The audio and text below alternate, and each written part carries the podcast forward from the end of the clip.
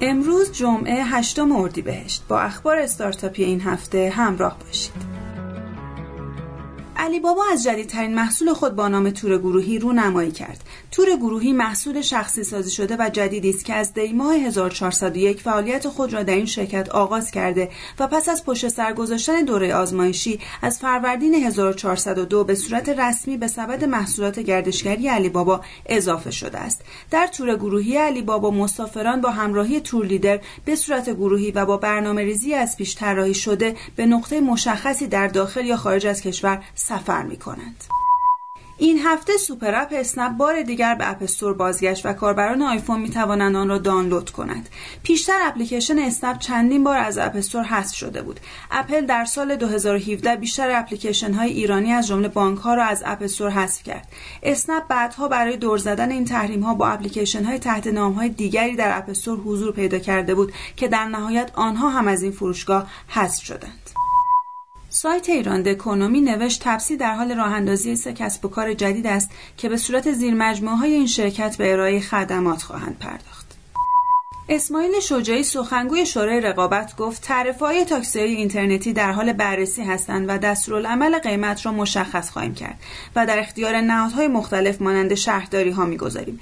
به گفته او سال گذشته 23 میلیون سفر انجام شده است که حدود 7 میلیون سهم سفرهای اینترنتی بوده است. شجاعی گفت بازار تاکسی اینترنتی در کشور 70 متقاضی دیگر نیز دارد. این هفته فیلیمو قابلیت فیلمو پارتی را معرفی کرد. کاربران بعد از انتخاب فیلم و سریال با انتخاب گزینه فیلمو پارتی می توانند محتوای مد نظر را با چندین نفر از دوستان و آشنایان به طور همزمان تماشا کنند. از حوالی عصر پنجشنبه 31 فروردین ماه سرویس نقشه نشان به مدت دو ساعت از دسترس کاربران این پلتفرم خارج شد. مدیرعامل نشان گفت فرایند انتقال یکی از های پایه سرویس نشان و reset شدن NS ها توسط ارنیک موجب از دسترس خارج شدن این پلتفرم شده است.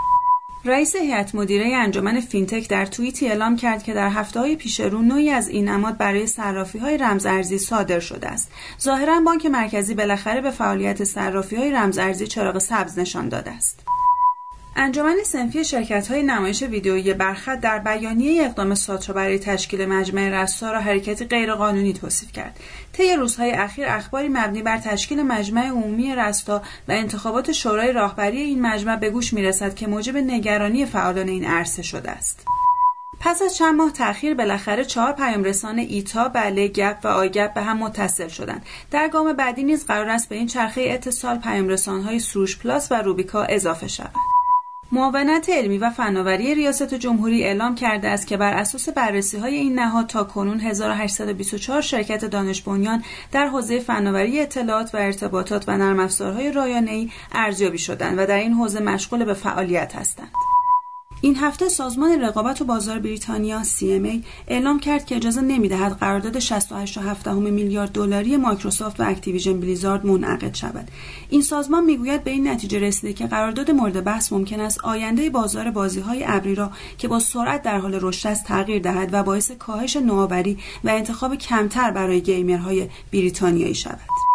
وزیر ارتباطات در جمع نمازگزاران عید فطر وقتی مقابل این سوال قرار گرفت که اگر تصمیم گیری درباره رفع فیلتر تلگرام، واتساپ و اینستاگرام به او سپرده شود، آیا امروز موافق رفع فیلتر است؟ گفت نه موافق نیستم. او همچنین گفته از تصمیم گیری در این باره در حوزه اختیارات او نیست. زارپور این هفته گفت او هر روز تعداد کاربران پیام های بومی را چک می کند و روزانه چند ده هزار کاربر جدید به این پلتفرم ها اضافه می شود. وزیر ارتباطات همچنین اعلام کرد به زودی به پیام های ایرانی پروانه فعالیت داده می شود. به گفته زارپور احدی حق دسترسی به اطلاعات مردم در فضای مجازی و حریم خصوصی را ندارند.